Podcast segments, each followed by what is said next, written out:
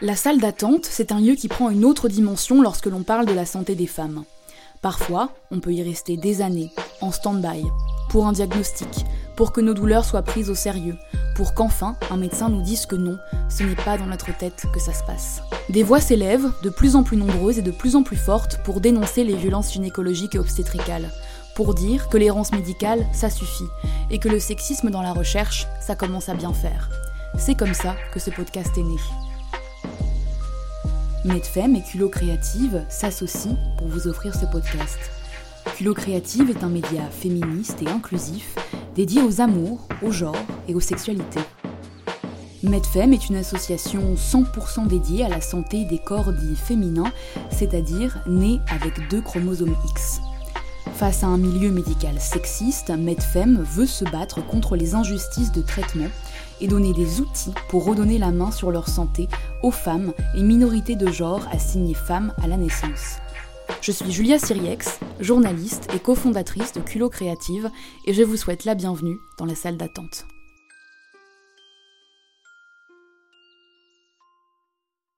Ah oui, petit disclaimer avant d'enchaîner. J'utilise parfois le mot femme, nos intervenants et intervenantes aussi, mais le propos s'adresse bien évidemment à toutes les personnes concernées, peu importe leur identité de genre. Chers auditorices, vous écoutez actuellement le dernier épisode de la salle d'attente. Dans les cinq épisodes précédents, j'ai exploré avec vous le sexisme systémique dans le monde médical à travers des pathologies ou des comportements. Pour ce dernier épisode, je voulais faire quelque chose d'un peu différent et j'ai essayé de trouver des explications pour savoir comment on en est arrivé là. Pourquoi les patientes sont-elles moins bien soignées que les patients? Pourquoi la santé des femmes n'est-elle pas prise au sérieux?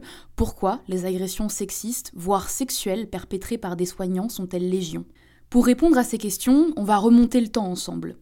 D'abord, j'ai envie de vous parler d'un exemple précis, l'obstétrique. Petit point historique. En France, jusque dans les années 1950, la majorité des femmes sont accouchées par d'autres femmes, des sages-femmes plus ou moins formées. La plupart du temps, il s'agit de personnes qui n'ont pas suivi de réelle formation médicale, mais qui possèdent un savoir transmis à travers les générations. On accouche alors à la maison, entouré par ses amis, ses parents. La naissance est alors une affaire de femmes. Au début du 19e siècle, l'État français décide qu'il faut ouvrir dans chaque département une école de sages-femmes avec l'idée qu'elles aideraient les femmes à accoucher et éviteraient la mortalité infantile. Surtout que le pays connaît à l'époque une baisse de la natalité. On va alors réserver les accouchements aux femmes formées dans les écoles de sages-femmes où elles suivent un enseignement théorique et pratique. Dès la fin du 19e siècle, plusieurs maternités ouvrent dans des hôpitaux à travers la France. Et là commence la transition. Petit à petit, les femmes accouchent non plus à la maison mais à l'hôpital. L'une des principales raisons à cela, l'accouchement est remboursé à partir de 1945 par la sécurité sociale. Or, les accoucheurs, les chirurgiens en poste dans ces hôpitaux sont des hommes. L'obstétrique devient petit à petit un domaine masculin. Les connaissances des femmes sur le corps des femmes ont été préemptées par des hommes qui sont les créateurs de la médecine moderne car ils occupent les positions de pouvoir. Mounia El-Kotni est anthropologue.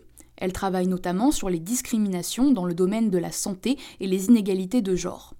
J'ai voulu discuter avec elle parce qu'elle a écrit une thèse sur l'impact des politiques de santé publique sur les savoirs des sages-femmes traditionnelles au Mexique. Et elle a pu m'apporter un éclairage sur la dépossession des savoirs de ces sages-femmes, une dépossession qui s'est répétée à travers l'histoire. L'histoire de l'obstétrique, c'est un passage d'un savoir qui est plutôt féminin. C'est des femmes qui avaient des connaissances des plantes médicinales, euh, des maladies euh, quotidiennes et qui ont accompagné des accouchements et donc qui étaient souvent euh, persécutées pendant la chasse aux sorcières, considérées donc comme des sorcières par ces savoirs-là. Et donc c'était un savoir plutôt détenu par les femmes et plutôt dans un domaine privé, à domicile ou en tout cas entre les mains de familles, de communautés. C'est un déplacement, l'histoire de l'obstétrique, vers un savoir qui va se masculiniser et qui va passer dans un domaine qu'on peut qualifier de plus public ou en tout cas d'institutionnel avec euh, les hôpitaux, euh, les médecins, etc. C'est une tendance qui est globale, qui n'est pas euh, spécifique à la France. On retrouve des mécanismes sous-jacents qui sont les mêmes aux États-Unis, où c'était ce qu'on appelait les granny midwives, donc des sages-femmes afro-américaines, qui accompagnaient les accouchements des femmes dans les quartiers populaires, dans les quartiers noirs, et qui se sont retrouvés euh, privés de leur savoir, euh, c'est-à-dire euh, où on les a diabolisés, on leur a dit que c'était de leur faute si les femmes mouraient, que leur savoir, qu'elles étaient sales, voilà, toute cette question de l'hygiène, d'un savoir pas légitime, etc. Donc ça, c'est pour, par exemple, pour les États-Unis. Et donc j'en viens au Mexique. Donc à l'époque moderne du Mexique sous la conquête, qu'on voit vraiment s'institutionnaliser la médecine avec une chaire de médecine au Collège de Mexico, euh, des médecins euh, français et euh, une, institutionnalisation de ces savoirs-là où on dit il, y a ok des sages-femmes professionnelles, on les tolère si vous voulez venir dans l'institution, mais il faut parler le français, être de sang pur, enfin voilà toutes ces questions de, de race, de classe et du coup de genre qui se retrouvent là-dedans. Et les médecins se servent en fait des sages-femmes pour euh, leur prendre leur clientèle. Et ça, c'est aussi ce qu'on a vu en France. Le médecin, l'accoucheur, euh, est appelé euh, quand il y a des accouchements compliqués et donc petit à petit s'insère et devient la personne qu'on appelle en cas d'urgence et en fait devient la personne qu'on appelle. De cette dépossession découle une autre inégalité médicale criante autour des médicaments. De nombreuses études démontrent que les femmes sont plus sujettes aux effets secondaires que les hommes, pourquoi donc? Parce que les médicaments ont toujours été fabriqués par des hommes pour des hommes, testés sur des hommes. Or, les corps dits féminins et masculins ne métabolisent pas les médicaments de la même façon. Les journalistes indépendantes, membres du collectif YouPress, Delphine Bauer et Ariane Puccini, ont sorti en 2020 une enquête intitulée Mauvais traitement, pourquoi les femmes sont mal soignées. D'abord, Delphine m'a expliqué comment le scandale du thalidomide dans les années 1960 a exclu les femmes des essais cliniques. On a pu prescrire aux femmes un, médicament qui était censé euh, amoindrir leur nausée de grossesse, le thalidomide, qui en fait était un sédatif donc très puissant et qui avait des effets tératogènes, c'est-à-dire de malformation sur les fœtus. On s'est rendu compte de ça quand euh, c'était déjà trop tard en fait. Les médecins ont vu qu'il y avait vraiment une fréquence importante entre la prise de ce médicament et euh, l'arrivée d'enfants sans membres ou, mal formés. Suite à cette prise de conscience, ce qui était en fait l'embryon de ce qui allait devenir la recherche clinique, a décidé d'exclure euh, les femmes des champs de, des essais cliniques, euh, à la fois pour les protéger, mais aussi pour protéger les fœtus. Donc il y avait quelque chose qui relevait de la protection qu'on voulait imposer aux femmes pour ne pas reproduire ce, drame. Mais l'effet contre-productif, c'est qu'elles ont été exclues à toutes les échelles de la recherche. Dans les essais cliniques, tu as quatre niveaux d'études de, qui peuvent être réalisés. Les premiers niveaux, c'est là où on teste vraiment l'innocuité, la toxicité de la molécule, plus que l'effet euh, du médicament en lui-même. Et euh, les femmes sont exclues, en fait, par extension de toutes les échelles des essais cliniques. Alors elles ont été exclues totalement pendant très longtemps. Et maintenant, quand elles sont représentées dans ces essais cliniques, c'est souvent de façon assez genrée, donc majoritairement dans des essais cliniques qui vont, euh, concerner que des pathologies pour les femmes, sachant que des pathologies euh, mixtes, on va dire, je sais pas, euh, des pathologies cardiaques, des cancers, des poumons, enfin des, cancers qui peuvent se développer chez les hommes et chez les femmes, là, elles vont se retrouver très minoritaires. C'est ce qu'on a montré aussi avec l'exemple des antirétroviraux, puisque le sida, c'était une maladie d'homme dans les années 80, et donc très naturellement, la recherche est faite sur des corps masculins. Du coup, les femmes qui aujourd'hui représentent la moitié des contaminations sont pas ou peu prises en compte et les effets secondaires des trithérapies, euh, des antirétroviraux, pardon, pouvaient avoir euh, des, des effets différents sur le corps des femmes et des hommes. Donc c'est mal évalué.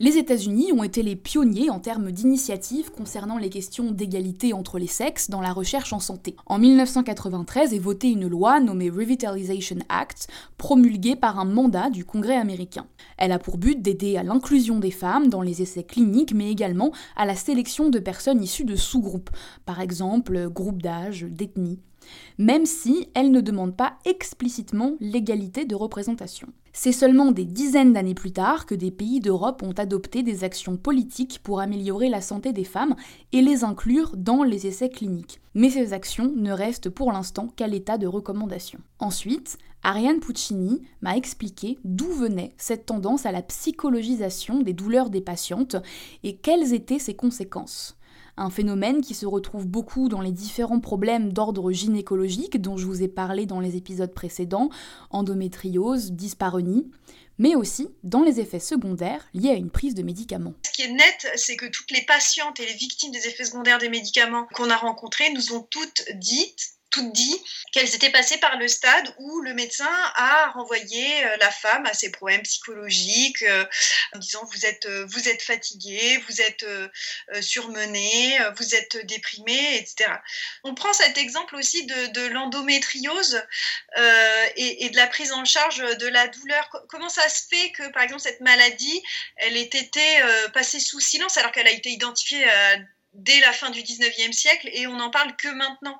Il y a quand même quelque chose de culturel qui est de euh, considérer que la femme euh, doit supporter la douleur. Tu enfanteras dans la douleur, c'est quelque chose qu'on entend, qu'on a intériorisé peut-être. Euh, vous, avez mal lorsque vous avez vos règles, madame, c'est normal. Et en fait, on a tellement intériorisé cette douleur qu'on pense que la femme se plaint d'office trop. Sa douleur n'est pas entendue et il y a des études qui mettent en avant tout à fait ce fait phénomène-là, qui l'objectivise. Aux États-Unis, une étude a été faite dans un service euh, d'urgence et les femmes qui présentaient des douleurs euh, abdominales étaient prises en charge 16 minutes plus tard que les hommes. Cette prise en charge euh, tardive de la douleur, elle a un effet sur la prise de médicaments. Si on prend en charge trop tardivement la douleur, elle s'inscrit dans le cerveau et dès lors, la maladie se chronicise, elle devient neuropathique et quand il n'y a plus de lésions, même quand il n'y a plus de lésions, il y a encore de la douleur. Ce phénomène se remarque très nettement parce qu'on voit que les femmes prennent beaucoup d'antidouleurs, mais surtout elles sont majoritaires euh, dans les antidouleurs les plus puissants, ceux qui contrecarrent les douleurs chroniques les plus aiguës. Et c'est comme ça, par exemple, qu'on n'a pas vu dans le scandale des opioïdes aux États-Unis, par exemple, euh, les femmes ont été au cœur de ce scandale-là sans qu'on s'en rende compte. C'est-à-dire que euh, le, nombre d'overdoses avec ces médicaments-là augmenté de 400% en 20 ans chez les hommes et de plus de 800% chez les femmes, par exemple.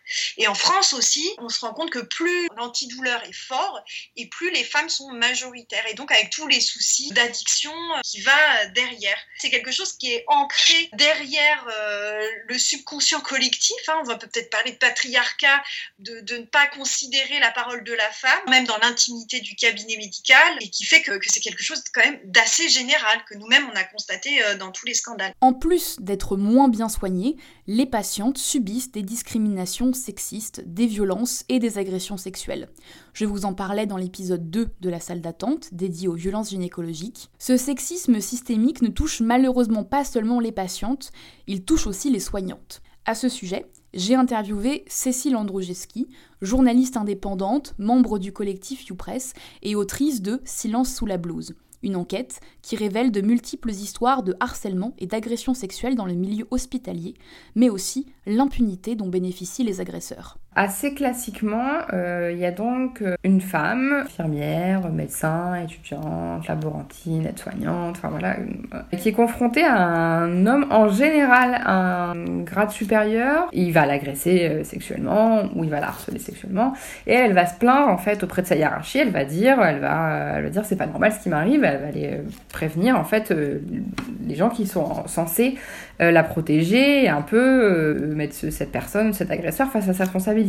Le fait est que quand elles le font, en général, on les écoute pas, on n'entend pas ce qu'elles ont à dire, et en plus on leur fait comprendre que ce serait mieux si elles fermaient leur bouche et qu'elles n'en parlaient pas, et euh, parce que vous comprenez, euh, ce médecin, c'est un grand chirurgien qui sauve des enfants, euh, cet anesthésiste, il parle à maternité, va fermer, ce médecin-là, c'est un grand ponte, très spécialisé de son sujet, et, elles, en fait, on leur fait très vite comprendre que elles sont pas si essentielles que ça à l'hôpital, contrairement à l'agresseur euh, souvent, elles se mettent en arrêt après ce qui leur est arrivé. À leur retour, on n'organise pas ce qu'il faut pour qu'elles reviennent dans des conditions euh, acceptables. Souvent, elles demandent à changer de, poste. Euh, mais d'avoir un poste équivalent, on leur propose des trucs qui n'ont rien à voir, des postes de nuit dans des, unités qui correspondent pas du tout à celles où elles, elles évoluent. et en fait, elles sont poussées vers la sortie. Beaucoup de femmes à qui j'ai parlé ont fini soit par changer de service, soit par complètement quitter l'hôpital public. C'est elles qui sont l'élément perturbateur. En fait, c'est elles, en venant parler, en venant dénoncer euh, les actes de leur agresseur, qui sont perçus comme le problème. Et du coup, c'est elles qui sont poussées vers la sortie, et puis euh, l'agresseur reste en poste, et puis continue à agresser. Et assez souvent, d'ailleurs, dans les affaires dont je parle, on se rend compte que euh, c'était pas la première fois, et qu'il était quand même plus ou moins connu dans les couloirs de l'hôpital que ce monsieur euh, avait des comportements euh, un peu limites. Voilà, c'est ce qu'on va dire. Euh, sachant que, on va reprendre le droit français, une, une main aux fesses, c'est une agression sexuelle. Donc en fait, c'est pas un comportement limite, c'est une agression sexuelle. À noter qu'il n'y a pas de statistiques sur le harcèlement sexuel et les agressions en milieu hospitalier. Cette culture sexiste dans le milieu médical, elle commence sur les bancs des facs de médecine. En 2017, une enquête nationale est réalisée pour la première fois par l'intersyndicale nationale des internes sur le sexisme en milieu professionnel. Les questions posées aux étudiants et étudiantes distinguent le sexisme quotidien ou ordinaire, blagues, remarques à connotation sexuelle, du harcèlement, gestes, violences sexuelles. Sans surprise, la majorité des personnes victimes de ces comportements sont des femmes.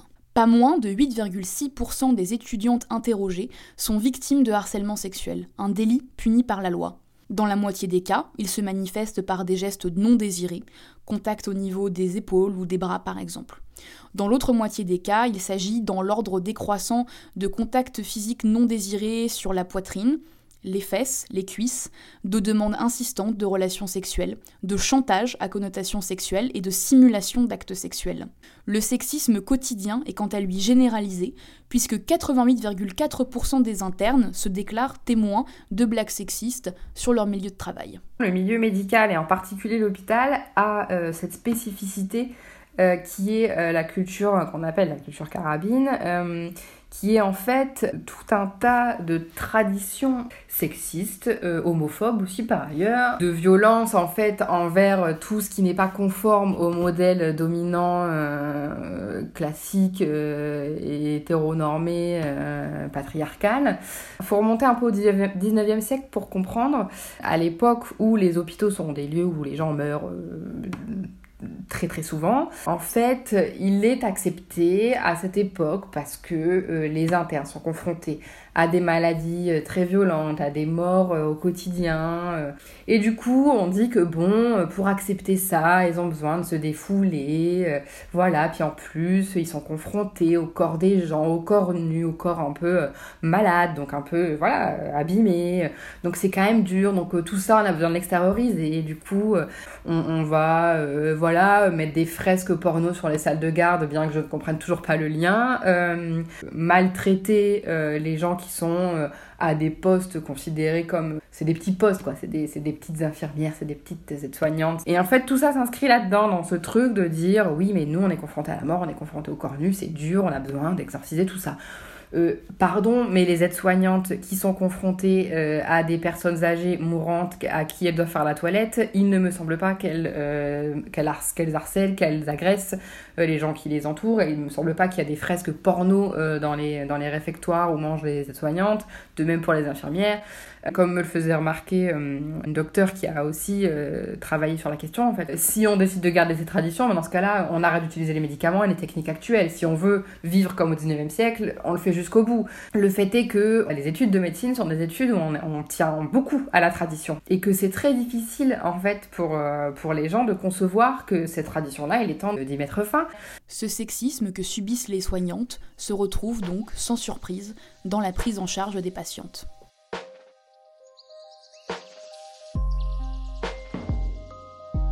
Dans ces podcasts, on ne veut pas seulement exposer les problèmes de prise en charge des corps X dans le monde médical. On veut aussi explorer des pistes pour sortir, enfin, de la salle d'attente.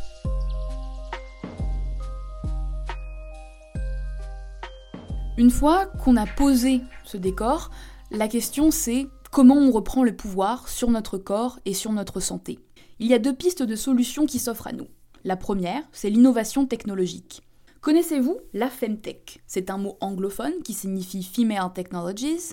Ce sont toutes les technologies axées sur la santé des femmes qui leur offrent d'autres options, de nouveaux soins, des nouveaux services, des nouveaux produits pour qu'elles puissent reprendre le contrôle sur leur santé et leur corps. C'est Aida Ten, la créatrice de l'application Clou, qui permet de suivre et analyser ses menstruations, qui a introduit ce terme. Bérénice Magistretti est journaliste spécialisée sur la Femtech et elle m'a expliqué quels avantages ce nouveau genre de start-up apporte à la santé et à la vie des patientes. Il y a plein d'applications comme Clue qui aide à traquer la fertilité et l'ovulation. Il y a des produits comme des pompes à lait beaucoup plus modernes. c'est vrai que la, standard, la classique, c'est quelque chose de très lourd, très encombrant, de très bruyant. Et on retrouve maintenant des, pompes à lait qui sont créées par des startups comme Willow, comme LV, qui sont beaucoup plus petites, euh, qu'on peut vraiment mettre dans le soutien-gorge. Voilà, on doit absolument rien faire, c'est juste ça pompe le lait pendant qu'on tape à l'ordinateur. Donc, et c'est silencieux quand même beaucoup plus pratique pour euh, une mère moderne qui travaille. Après, voilà, si on rentre aussi dans, par exemple, dans la ménopause, il y a de plus en plus de startups qui commencent à créer euh, des plateformes d'information qui offrent justement des suppléments, des suppositoires euh, intravaginaux, par exemple, s'il y a une sécheresse vaginale à cause de la ménopause, donc qui peut rendre les, les relations sexuelles inconfortables. Donc c'est vrai qu'on retrouve maintenant aujourd'hui des produits et des services qui vraiment aident et, soutiennent et accompagnent les femmes tout au long de leur vie. Il y a une super boîte aux États-Unis à San Francisco qui s'appelle Modern Fertility et qui, eux, étaient vraiment des premiers à offrir un, euh, test de fertilité que les femmes peuvent prendre à la maison, simplement se, piquer du doigt, mettre un peu de sang dans, un petit tube, le renvoyer, et après, ils vous renvoient tout un panel sur vos, vos hormones euh, reproductives, euh, c'est-à-dire votre réserve d'ovocytes, qu'est-ce que tout ça veut dire par rapport à votre fertilité, et c'est pas forcément que pour les femmes qui veulent des enfants, mais c'est aussi pour, pour mieux se connaître soi, pour mieux comprendre le fonctionnement de son corps, pour peut-être se préparer à un jour éventuellement avoir un enfant. Je pense que ces startups aident vraiment un petit peu à démocratiser l'accès et l'information que le corps médical euh, a tendance à obscurir par moment. Beaucoup de startups dans le domaine de la femtech poussent à la recherche scientifique pour avoir des nouveaux résultats, pour avoir des nouvelles explications, pour mieux comprendre le corps de la femme, la sexualité de la femme, les hormones euh, des femmes, la fertilité des femmes. Beaucoup de startups aujourd'hui récoltent ces données pour mieux comprendre le côté féminin de la médecine et de la santé. Donc je pense que c'est une manière de contrer euh, le sexisme dans le domaine euh, scientifique et médical parce que justement la technologie aide à éclairer un peu toutes ces données, tous ces aspects de, de la recherche qui pendant tellement longtemps a été oublié. L'autre solution pour faire changer les choses, elle réside dans la lutte féministe. Certaines facultés de médecine mettent en place des politiques de prévention contre le sexisme. Si vous êtes étudiant ou étudiante et que votre école n'a pas pris encore ce genre de disposition, vous pouvez par exemple monter ce projet avec votre administration.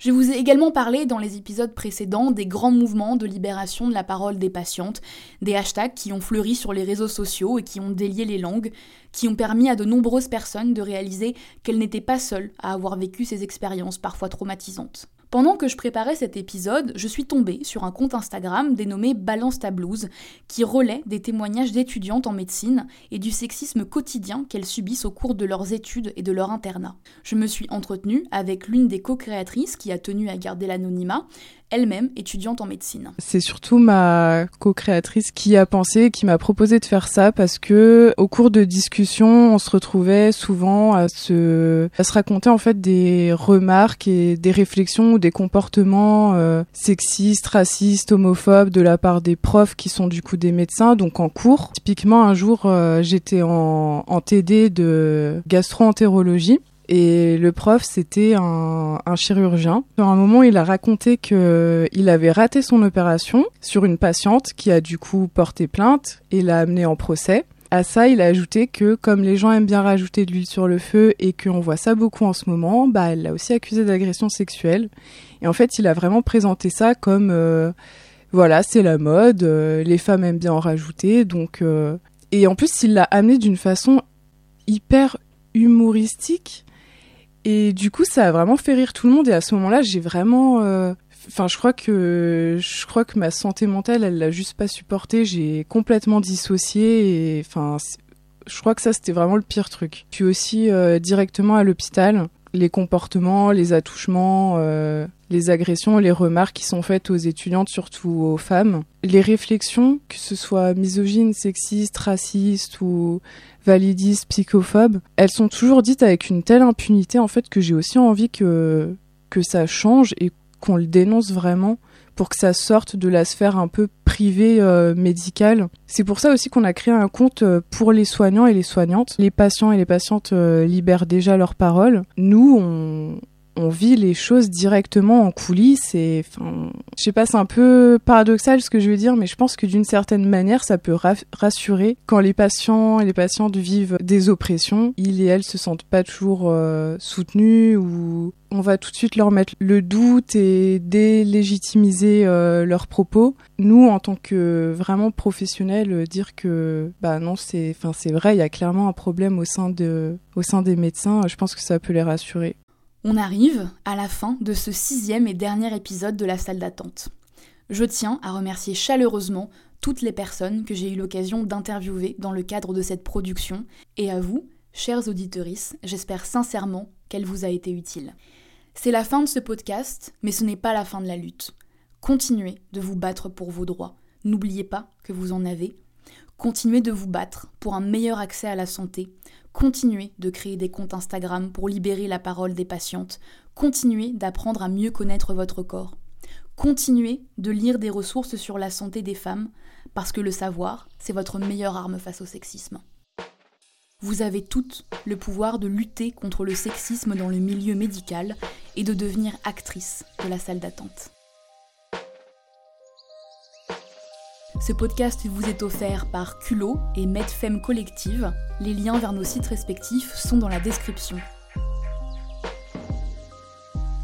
Comme d'habitude, toutes les ressources que j'ai citées, ainsi que quelques bonus, sont à retrouver dans la description de cet épisode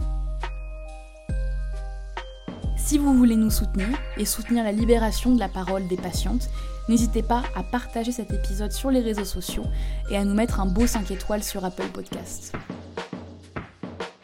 Merci pour votre écoute tout au long de ces épisodes. N'hésitez pas à les partager autour de vous pour continuer de le faire vivre.